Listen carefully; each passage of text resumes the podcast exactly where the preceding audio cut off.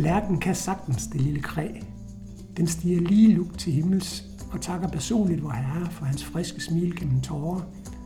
Men vi almindelige dødelige er forhindret i at følge lærkens eksempel. Rent bortset fra, at vi slet ikke sangligt kan hangle op med den lille brune fugl, der i dette nu fylder hele rummet fra stratosfæren ned til margaritterne på marken med sine jublende morgenhymner. den var hård, kom i. Ah, den er lang.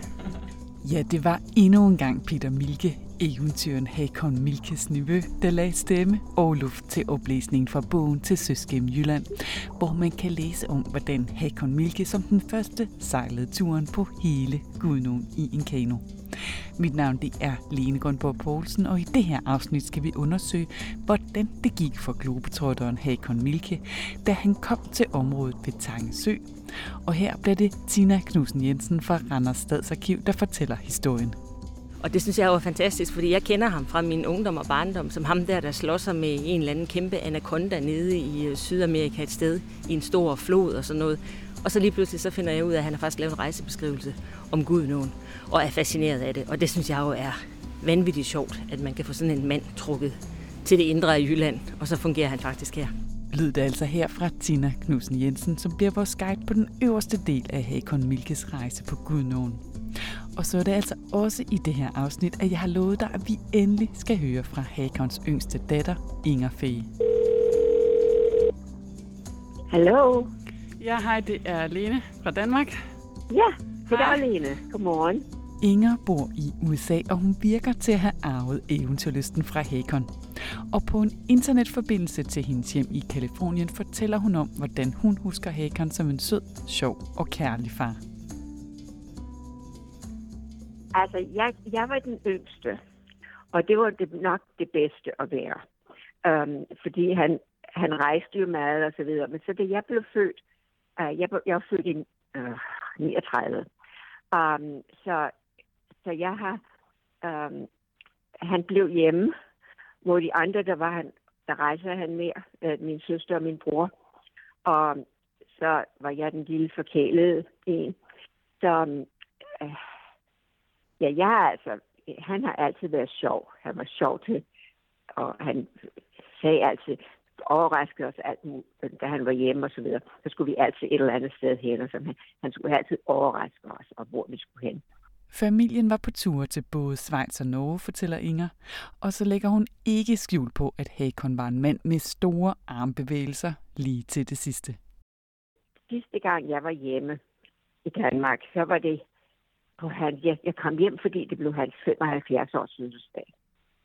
Um, og så, altså, ja, det var, så, som, som vi griner, altså, jeg, med, jeg griner også med hendes, hans kone Susanne, at det var typisk far. Uh, lørdag, der kom vi, det var hans fødselsdag om søndagen. Men om lørdagen, uh, så var han i avisen, fordi hans, om hans fødselsdag, altså han, og han, og hans bog udkom den lørdag, den sidste bog. Og så om søndag, så døde han. Og om mandagen, så, åh, hvad var det, der skete der så? Jo, så var, jo, så var jeg i avisen, så var det hans, selvfølgelig hans øhm, dødsannonce i avisen. Så det var altså, det var sådan, han var. Altså, så ordnede han sådan noget. Øhm, det skulle lige stå, så han fik public relations på alle sider. Fortæller Inger Fee her. Som hun understregede i starten, var det nok alligevel en fordel at være den yngste i søskendeflokken, for eventyren Hakon var i højere grad hjemme, da hun var lille. Desværre kom han ikke så godt ud af det med min søster og min, min bror. Og så min søster var, fuldst, var fuldstændig som min far. Altså hun havde alt. Hun var tegner og, altså, og maler inde og så videre. Og så hun blev gift og boede i Italien. Men og så de havde også, de var fuldstændig som hinanden, så derfor kunne de ikke rigtig, ja, de kunne godt lide hinanden, men de skændes altid. Men jeg havde så held med at, og, og, og det andre, så da, han, da jeg kom til. men, men han var sjov og, og ung hele tiden. Inger havde som den yngste i søskendeflokken det bedste forhold til faderen Hakon. Og hun endte også med at rejse ud i verden præcis ligesom ham. Hun fandt nemlig kærligheden og rejste til USA. Ja, det er jo en, en ret mærkelig historie. I Danmark mødte Inger amerikaneren John, og de forelskede sig i hinanden. Og så da John og jeg mødtes, så var det næsten, ups, så faldt vi begge to. Og så var vi tilbage, tilbage Jamen, så var vi der i, i København i tre dage, hvor jeg så købte på min, kørte på min Vespa, og vi købte i byen og så videre. Og så tog jeg, skulle han til Paris, og jeg skulle ned og besøge min far i Lugano. Og så kom han til, han til Lugano og besøgte os. Og så friede, der var vi ude på Luganosøen, og så spurgte han, om jeg ville giftes med ham. Så, men så min far, som var en god far, sagde ikke spurgte til mig, men så øhm, hyrede han en privat detektiv i, øhm, i New York for at finde ud af, hvad det var for en fyr. Og heldigvis viste privatdetektivens undersøgelse ikke noget, der kunne skabe problemer for det unge par. han, var en, han, han var ikke en gangster. Ja, men så min mand, han blev, han blev fuldst, han synes, det var frygteligt, at han skulle sådan, så sagde, så, og så grinede jeg bare af ham, men i hvert fald. Så, men det synes jeg var sjovt. Det synes jeg var sødt af ham at gøre. Lyd det her fra Inger Fay, som også sagtens skal huske Hakons fascination af netop det at sejle i kano. Og fra den her fortælling skal vi videre på vores tur på Gudnåne i hælene på Hakon Milke. Vi er nået til Tangesø, og her er Tina Knudsen Jensen fra Randers Stadsarkiv parat med beskrivelser af turen og gode anekdoter. Vi er lige uden for Bjergbro ved Gudnåen, her på det her sted, hvor der faktisk lige nu kommer en ørn derovre bagved. Ja. Øhm, det er jo ude ingenting.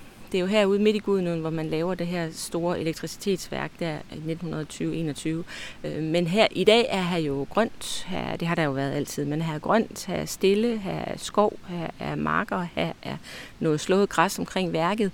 Og så er der det her kæmpe kraftværk, som står midt i det hele, som sådan en stor rød klods. Og vi skal tale videre om øh, Hakons rejse, øh, og øh, hans rejse her hele vejen fra Tange og op til Randers. Men først så skal vi jo høre, altså han starter jo med at skulle passere Tange Sø. Hvad er det for en rejse, han er på der? Jamen, han kommer jo fra, fra Gudnåens løb og har selvfølgelig haft forhindringer undervejs, men kommer så til Tangesø. Og Tangesø er en opdæmning, fordi da man laver det her værk, så skal man jo bruge en ret kraftig vandmasse for at få tryk på og få turbinerne til at køre. Så hele Tangesø er kunstigt skabt. Og noget af det, han er fascineret af, det er faktisk, at han ser nogle træstammer. Det er jo ikke så frygtelig mange år efter, da han rejser det der 35, og, og Tangeværket er klart i, i 1920-21. Så han, han kommer de der 15 år efter. Så selvfølgelig er der rester af det, men han kan simpelthen se nogle træstammer, der står op igennem det her vand og bliver fascineret af, at han kan godt se, at det faktisk er en kunstig skabt sø, han skal passere. Og det er jo en stor flade. Der skal han jo over et ret stort område. Øhm, ham og konen, som jo sejler, de skal over den her store åbne sø. Og da de har passeret det, kommer de ind i den her kanal, der så fører dem ned mod Tangeværket. Og hvad er det for et syn, der møder dem, da, da de kommer til? Jamen, de kommer ind igennem kanalen, fordi vandet bliver jo ligesom lidt ind igennem det for at komme ned til, øh, til kraftværket. Og så kommer de ned, og så bliver de jo stanset, fordi de kan jo ikke passere. Der er jo turbiner, og vandet løber kraftigt ind igennem. Og så må de stige af, og så må de så trække kanonen. Han er jo så en lille smule udfordret her, fordi øh, efter hans frygtelige mange regnbyer og uvejr ned igennem, så får han faktisk solskin. Ja, fordi på det her tidspunkt, der kommer der jo virkelig noget drama ind i fortællingen, og det handler om solen, ja. Det handler nemlig om, at han jo har, ligesom vi andre jo gør med jævn mellemrum, taget sin skjorte af og sidder i bare overkrop og sejler sin kano, og så sidder han der i en 3-4 timer med både nakke og bliver ramt direkte ned på ryggen. Så da han kommer hertil, der tager ham og konen ind til Bjergbro for at få en kop kaffe. Han kan godt mærke, at han er sådan lidt påvirket, og så ender det faktisk med, at han får sin kop kaffe. Der sidder han og ryster og får kuldegysninger, og så må han lægge sig i en seng inde i Bjergbro på hotellet i to dage for at komme over den her øh, smøre sig med samtlige medicamenter, han kan finde hos den lokale apoteker, for at komme over sin solskoldning, som han jo har fået. Ja, han skriver øh, meget udpensen om, hvor, hvor hårdt det her er. Man kunne nærmest fristes til at sige, at det var en mandesolskoldning, han havde fået. Altså, han skriver jo, først tredje dagen efter ankomsten var jeg i stand til at tage tilbage til Tange og kanoen for at fortsætte den afbrudte rejse. Men der havde jeg også samlet meget stof til min formanende foredrag næste sommer, at de vil overgå alle tidligere i styrke. Så der har vi også lidt moral omkring solen, kan man sige. Han ved det jo godt. Det gør vi jo alle sammen. Men vi fristes jo alle sammen, når man har siddet i regnvejr. Og hvis man læser hans bog, så kan man godt se, at han har fået meget vand undervejs. Og når man så langt om længe får solen og får mulighed for at få luft og lidt sol på den bare overkrop, så gør vi det jo alle sammen. Og så har han selvfølgelig gjort det samme. men han har jo godt vidst, hvad han har gjort. Men så kommer han så tilbage til området her, og hvad går han så i gang med at, at undersøge og se på? Hvad fascinerer ham i, i det her område? Han kommer jo tilbage og, øh, og, og indfinder sig ved det her sted, og han er jo selvfølgelig fascineret af det her tangeværk. Det der kæmpe store, som jo på det tidspunkt er Danmarks største elværk. Øh, et konglomerat, men Aarhus Kommune er den største andelshaver, og i 1920 så etablerer man det her kæmpe store værk. Så ham og konen kommer ind og besøger det, og får lov til at se de her store turbinehjul, der driver det hele. Og det er jo altså 216.000 tons vand i timen, der løber igennem, så det er jo et vældigt apparat. Så det er han selvfølgelig fascineret af vandets kraft og hvad det egentlig kan og alt det her. Samtidig så kigger han jo på omgivelserne, og så ved han jo også godt og kan se, at der ligger en kog herude. Og øhm, der er jo, øh, altså det, det er jo her, man ikke har kunne komme længere. Der har i oprindeligt været trafik på Gudnåen med de fladbundede bramme, en kog. Og øh, da man laver Tangeværket, så stopper man jo. Man kan komme fra Randers til Tange, og man kan komme fra Tange til Silkeborg, men hele passagen bliver jo brudt af. Og det er han jo også fascineret af, hele det her liv, der har været blandt k-mænd, og den trafik, der jo så er blevet afbrudt på en måde, ved at man lægger Tangeværket her.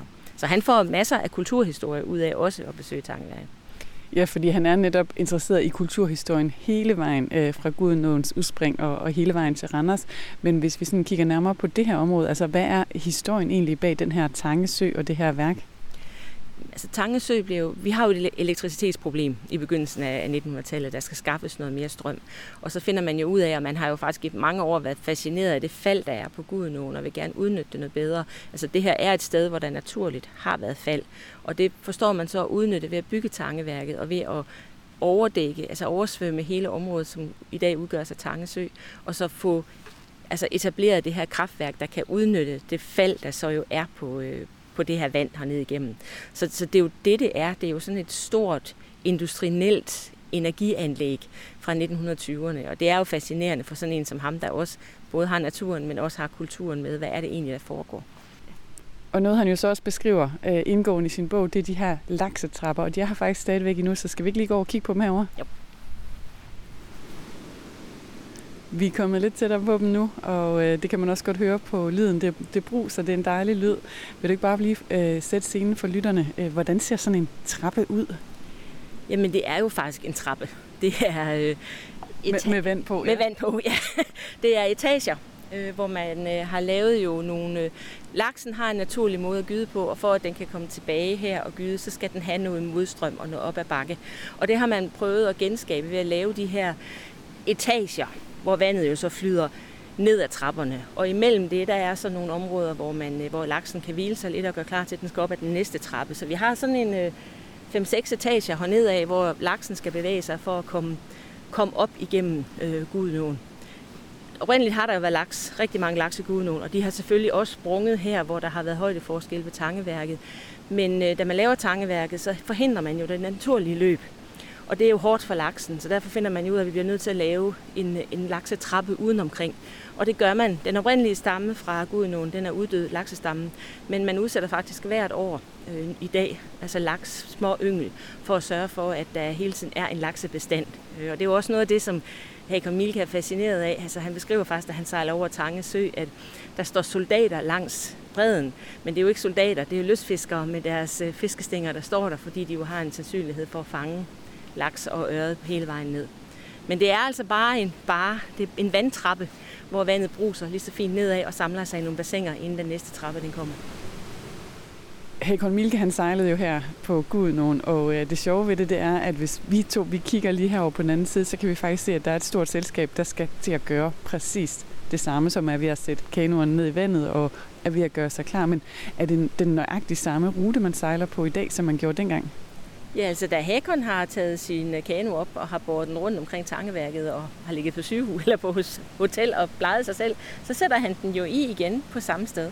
Øhm, og så sejler han jo videre herfra, og den tur, de her yngre mennesker, de skal til at have ned ad Gudnåen, det er jo den samme tur, som han har haft gennem altså, det giver sig selv, at du følger simpelthen Gudenåen. Hvis, ikke du, hvis du holder dig til hovedløbet, så kommer du faktisk den samme vej, og så ender du i Randers, når du kommer hernede af. Det er ikke godt at vide, hvor langt du skal, fordi i dag er der jo lavet, sådan så du kan lave stop, og her er en landingsplads for Kanemor, hvor du både kan starte din tur, men du kan også ende den, hvis det er, at du kommer hertil.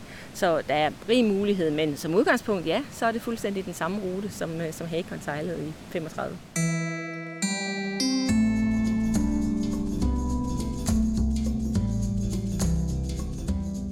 Du har lyttet til det fjerde afsnit af podcastserien Globetrotteren på Gudnåen, hvor vi undersøger og rejser i hælene på eventyr og rejsejournalist Hakon Milke.